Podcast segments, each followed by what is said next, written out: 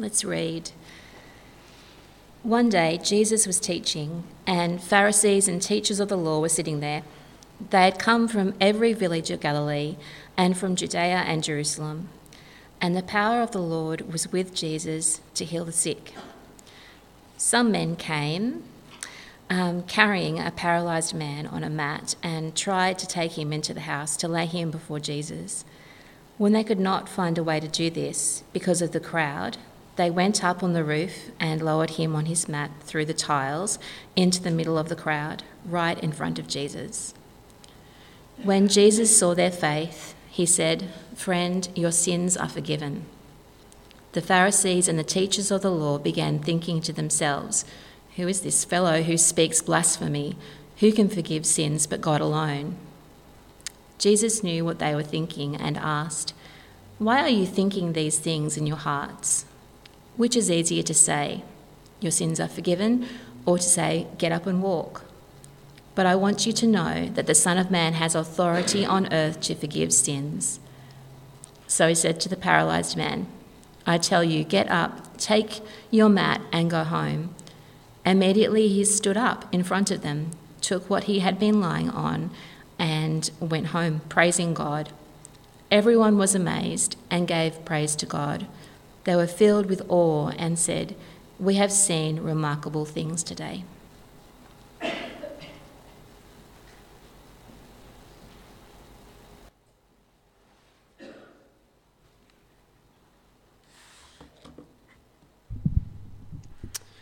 It's great to be here again this morning. Um, yeah, and to share with the Lord's Supper as well with you. Um, to remember Christ. Uh, quite relevant as uh, it connects quite well with our passage today. I want to start off uh, asking a question. Uh, I wonder what the biggest issue in your life is. What, what continues to affect every moment of your day and stays on the top of your mind each moment you live? What's the biggest thing in your life that needs to be solved? Maybe it's your financial situation and your need to make sure you have enough money before the next bill comes through. Maybe it's the constant thought and anxiety questioning if you're doing a good enough job that never goes away. Or maybe it's like what we've just read of a man who lives with an ongoing condition and urgently needs to be healed. Here, Jesus uses this opportunity not to do the expected of first healing this man, but to teach a lesson about something far more important. The first thing Jesus wants us to understand is that he addresses our deepest need. Just imagine what we've read playing out as a movie. Our main character is a man sitting on the ground, paralyzed and unable to move. His mind is very sharp and he's alert of what's going on, but he can't join in with anything because he knows that his limbs will fail him if he tries to get up. He's probably lived with this condition all of his life and born that way. Okay, our scene then moves over to a man who's just arrived in town He's teaching some radical things, but more importantly, to the ma- paralyzed man's attention, he's starting to heal people. The man thinks to himself, Well, this man named Jesus is amazing. I need to go and meet with him so I can be healed myself. Now, because he can't move, and there's a huge crowd around Jesus, he gets his friends together and comes up with a plan. They decide to find a way through the roof to lower down because they can't get through the crowd. And that's exactly what they do. So his friends pick him up on his mat and they take him up to the roof, lower him down right in the center of attention, right in front of Jesus and everybody else. Then Jesus turns to the paralyzed man and says, Friend, your sins are forgiven. Wait, hold on right there. What did Jesus just say? The paralyzed man went to all this effort to get up to the roof, lower down, and the first thing Jesus says is, Your sins are forgiven. What's forgiveness got to do anything with healing his condition?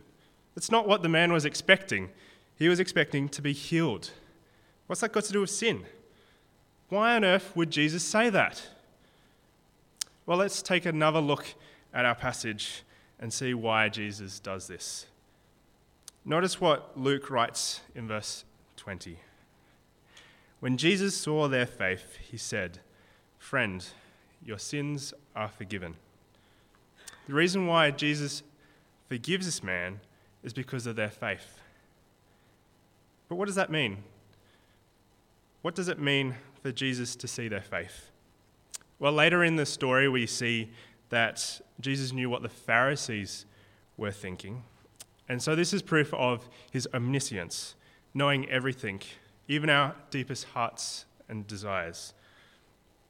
Because Jesus is God, he knew their attitude and saw the faith that they had. But we ourselves, we can also see that the faith that they demonstrated. In fact, the, the, the fact that they went up to the roof and lowered him down just shows their earnest desire and belief that Jesus had the power to heal. And if this was not the case, they wouldn't have gone to so much effort to see Jesus. Okay, that still doesn't answer the question, however. Why does Jesus bring up sin rather than just healing him straight away? It's because Jesus understands us both inside and out, and he knows our biggest need. Imagine someone who's homeless. They're living on the streets, they are poor and asking for money so that they can buy food and enough clothes to live. The reason why they ask for money isn't because their deepest need is to have enough cash to buy their next meal. What if someone went up to them and got to know them instead and introduced them to a new community and helped them to apply for a job and earn enough money to live by?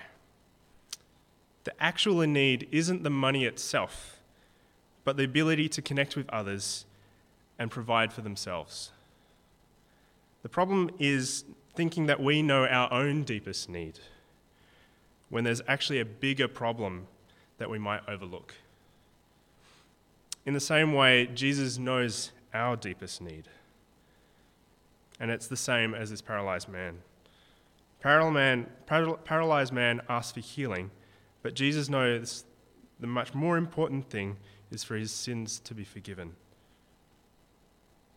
It's like what Jesus mentions a few chapters later. What good is it for someone to gain the whole world and yet lose or forfeit their very self? It would be very far worse eternally for this man to be healed and, unable, and able to live his life normally like everyone else, but at the expense of not having faith or, and being judged and ultimately sent to hell. If our sins aren't forgiven by God, who is in control of this universe he created, then we are laid to waste in sin and unable to have a relationship with God and deserving of death.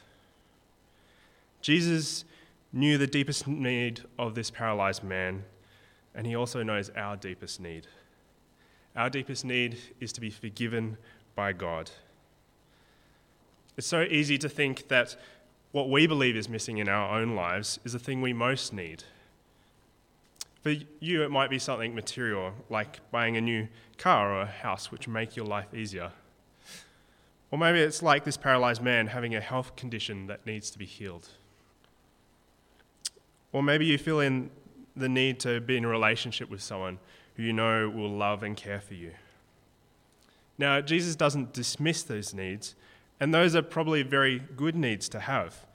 But Jesus wants us to know, more importantly than anything else, the thing we need most is to know Him, to have faith in Him, to have our sins forgiven. I wonder if there's a need in your life that distracts you knowing this greater reality. So, Jesus wants us to know that our deepest need is to be forgiven. But He also wants us to know the reason why we need to be forgiven by Him. That reason is when we sin, we sin against God as well, which is why Jesus, being God Himself, is the only one who can forgive sins. We see this in verse 21, where the Pharisees kind of understand this, but not quite. The Pharisees and the teachers of the law begin thinking to themselves, Who is this fellow who speaks blasphemy? Who can forgive sins but God alone? They, in fact, are correct in saying, Who can forgive sins but God alone? But they also mention that Jesus is blaspheming, and they don't believe that Jesus is God and has the power, or authority to forgive sin. Also, take note what the paralyzed, what Jesus says when he speaks to the paralyzed man. He says, Your sins are forgiven. Jesus isn't just talking about one specific sin, but plural. Multiple sins. In fact, not just a couple of sins, but all of his sin. This is all inclusive. Every single sin that this man has committed, Jesus is saying has been forgiven. From his smallest white lie to his biggest crime, all of his sin, past, present, and future, Jesus says, has been forgiven. We still don't know, however, why is Jesus the one that needs to be doing the forgiving? Imagine this is the first time Jesus has even seen this paralyzed man. So, why on earth should Jesus be concerned about his sin? The paralyzed man didn't sin directly against Jesus. Say someone asks me to do something, but I forget to do it. For example, I decide to organize to catch up with a friend for coffee. So we meet uh, at, on a Friday at 2 p.m. I'm not sure what it's like here in Ulverstone, but in Launceston, all the cafes close by 3, so we have to do it by 2. So Friday comes around, and later in the day, I get a call from them. And as soon as I pick up my phone and I see their name, I re- realize instantly I was supposed to meet with them. And I have a look at the time, and it's 2 o'clock. Uh, sorry, it's already 10 past 2, and I haven't even left my house to go meet with them. Now, although it was unintentional, I have wronged my friend, and I need to ask for forgiveness when I answer that call. Is my friend who I'm wronged, and they are the person I need to ask forgiveness from. It would make no sense if I was to arrive at the cafe late, meet up with them, and then go up to a, late, a waiter and say, Can you please uh, forgive me for getting to meet with my friend? I reckon if I did that, I'd get a bit of a weird look. It's not the waiter that I've sinned against, it's my friend. It's only between the two parties that are involved in the conflict that need to be involved in making forgiveness. So, why does Jesus forgive this man then? He forgives them because when we sin against God, when we sin, we sin against God also. Because God is the one who's created us in this ordered world, He cares about sin. So when we sin, we are saying to Him, I know better, and I am going to do it my own way. When we sin, we flip the order of His creation, saying that we are the ruler of it. When we sin, we, God is the one who is most offended, even more than the person we've sinned against. Therefore, Jesus is the one that needs to forgive our sin, because when we sin, we sin against Him. Now, of course, we need to ask forgiveness from the person we've sinned against, because Jesus says, if, for if you forgive other people when they sin against you, your heavenly Father will also forgive you. So we need to make sure that we ask forgiveness from the person we wronged, but we, as what I just read says, we need to more importantly ask forgiveness from God, because when we sin, we also sin against Him. I wonder if you can relate to with King David, who wrote Psalm 51 as he sinned. Have mercy on me, O God, according to your unfailing love, according to your great compassion. Blot out my transgressions. Wash away all my iniquity and cleanse me from my sin. For I know my transgressions, and my sin is always before me. Against you and you only have I sinned and done what is evil in your sight. So you are right when in your verdict and justified when you judge. Against God and Him only have you and I sinned and done what is evil in His sight. Some of you may know this and feel this regularly and get down on your knees like David, asking for forgiveness. But for most of us, if you're completely honest, you've started to become numb to the seriousness of sin in some way or another, and have started to take for granted Christ's sacrifice for you. Every time you lie to your boss about the work you've done, every time you do a few extra kilometres over the speed limit in your car, every time you participate in some argument over a trivial matter, no matter how small or big, intentional or not, each time you do those things, you sin and offend God. Sin is not a joke. It's a big problem that disrupts us to have an ability to have a relationship with God. And we all deserve his righteous judgment of death because of our sin. But fortunately, Christ has saved us from this punishment, and we can be thankful for that. But I, I wonder when was the last time you felt your net need to be forgiven? Like David as he gets down on his knees and realizes how much he has offended the one who's created him. So, Jesus is the one who knows our deepest need, and that is to Him to whom we need to ask forgiveness from. But He also wants us to know that He alone is the one that has authority to forgive sin. This is exactly what the Pharisees point out when they say, Who can forgive sins but God alone? Jesus knew this, their thoughts, and uses this opportunity to prove that he is God and does have the authority to forgive sin, as he makes clear in verse 24.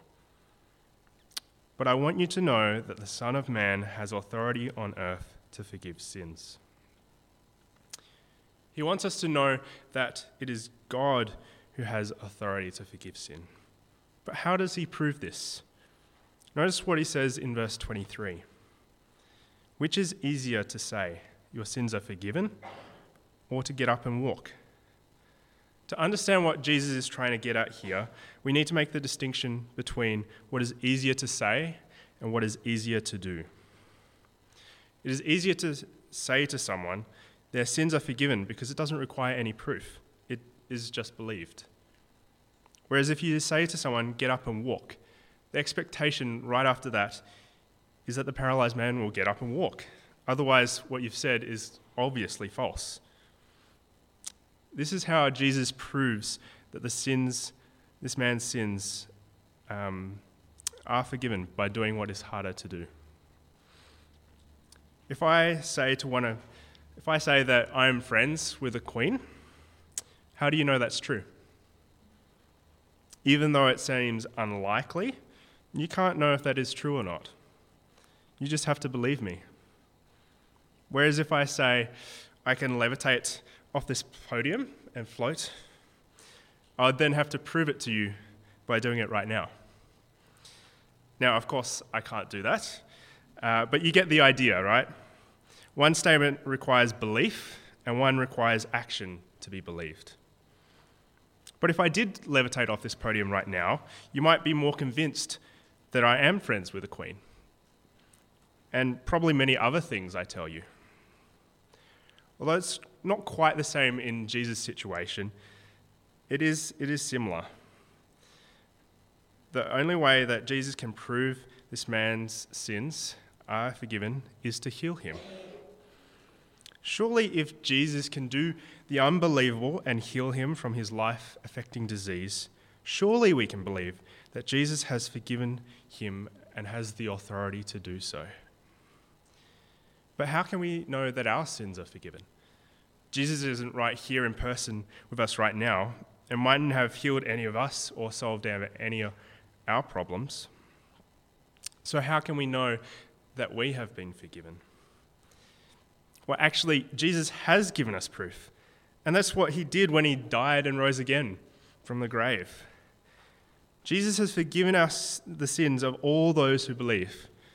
And that's what we celebrated here this morning. We can know it's true because he's done the unbelievable and risen from the dead. And we can be certain of that now, today, because of the evidence we read in the Bible. We have four well recognized books from different authors documenting this event Matthew, Mark, Luke, and John. For the New Testament alone, there are about 14,000 ancient copies of it, and all of them were written within 300 years of Jesus. The original document of Mark's Gospel was written within 65 years. That's literally within the same lifetime. From a historian's perspective, this is quite substantial and very reliable, particularly when you compare it to other uh, significant events in history, which has less information and evidence. The historian John Dickson uh, put a bet in 2014 saying, he will eat a page out of his Bible if someone can find a full professor of ancient history, classics, or New Testament in any real university in the world who argues that Jesus never lived. Well, let's just say that his Bible is safe and has every page still in it. We've only talked about the historical evidence, and to me, that's already very convincing. God has given us assurance that through his word about his Son, so that we might believe and know that we have been forgiven. Jesus has the authority to forgive our sins, and we can be certain of that because of the cross of Jesus, where he paid the punishment of our sin that we deserved. Maybe this is the first time you've heard about this, your deepest need to be forgiven. Or maybe you've previously struggled to understand that it is more importantly Jesus that needs to deal with your sin.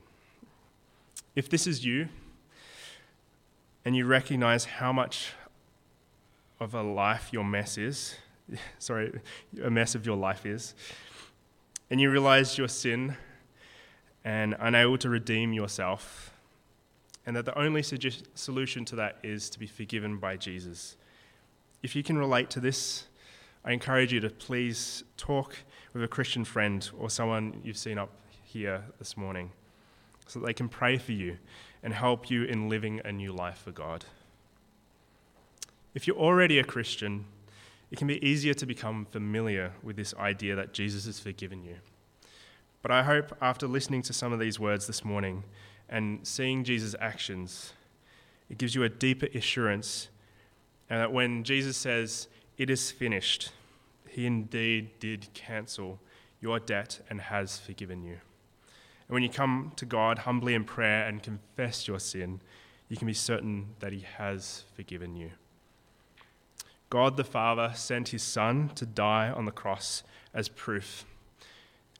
And if we believe that through Him the punishment we deserved has been paid for, then we can be certain that our sins are forgiven. Let's pray. Dear Father, thank you for Jesus. Thank you for what he's done for us. Thank you for his sacrifice. You, you gave your only Son in our place so that we can be forgiven. Thank you that we can be certain of that truth today and have assurance that when we ask for forgiveness, you have forgiven us. Father, help us to realize our need for forgiveness to relate with David as he gets down on his knees and asks for confession. We pray that yeah, we would not take for granted the sacrifice that Christ has given us.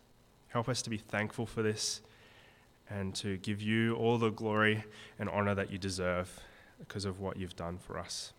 We pray this in your name. Amen.